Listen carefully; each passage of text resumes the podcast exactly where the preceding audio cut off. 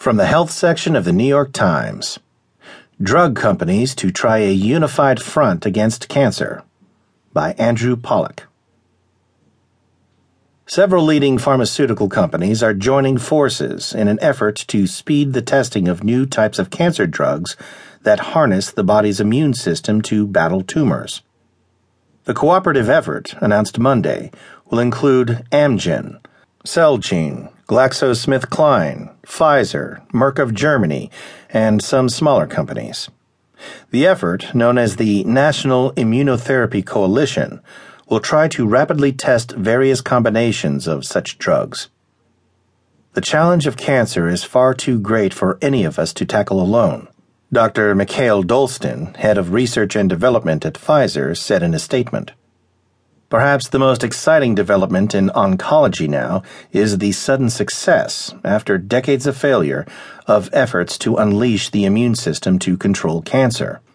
Three drugs that have been approved in the last few years Keytruda from Merck and Opdivo and Yervoy from Bristol Myers Squibb have produced significant and long lasting improvements in some patients. But many other patients do not benefit at all from the drugs. Researchers believe that combinations of two or more drugs that engage different parts of the immune system might be effective for more patients than a single drug.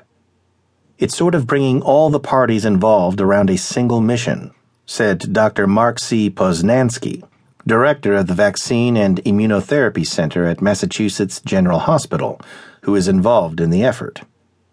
The drugs from Merck and Bristol Myers are looking at only one tiny aspect, said Dr. Patrick Soon-Shiong, a billionaire pharmaceutical entrepreneur who is the driving force behind the new coalition.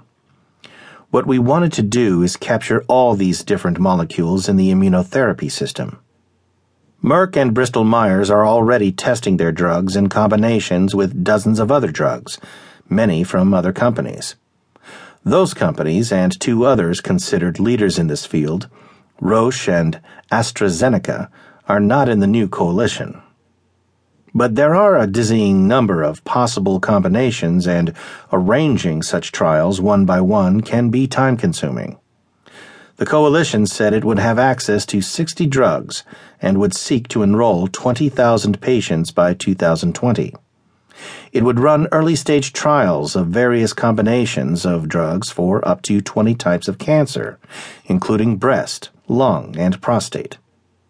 The manufacturers of the drugs would then get valuable information on what combinations work best for which types of cancer. Information they can use to plan larger studies aimed at getting the drugs approved, Soon-Shiong said in an interview. Academic medical centers, community oncologists, and the National Cancer Institute will be involved and patients in the trials will undergo sequencing of their DNA and profiling of their immune systems to help choose which drugs to test. Soon-Shiong, who is based in Los Angeles and is a part owner of the Los Angeles Lakers, is best known for developing the cancer drug Abraxane. He sold the company that owned that drug to Celgene for $2.9 billion in 2010. Forbes estimates his wealth at $12.4 billion, making him the richest American pharmaceutical executive. He is now involved in various companies and projects aimed at conquering cancer, including one called Nantworks.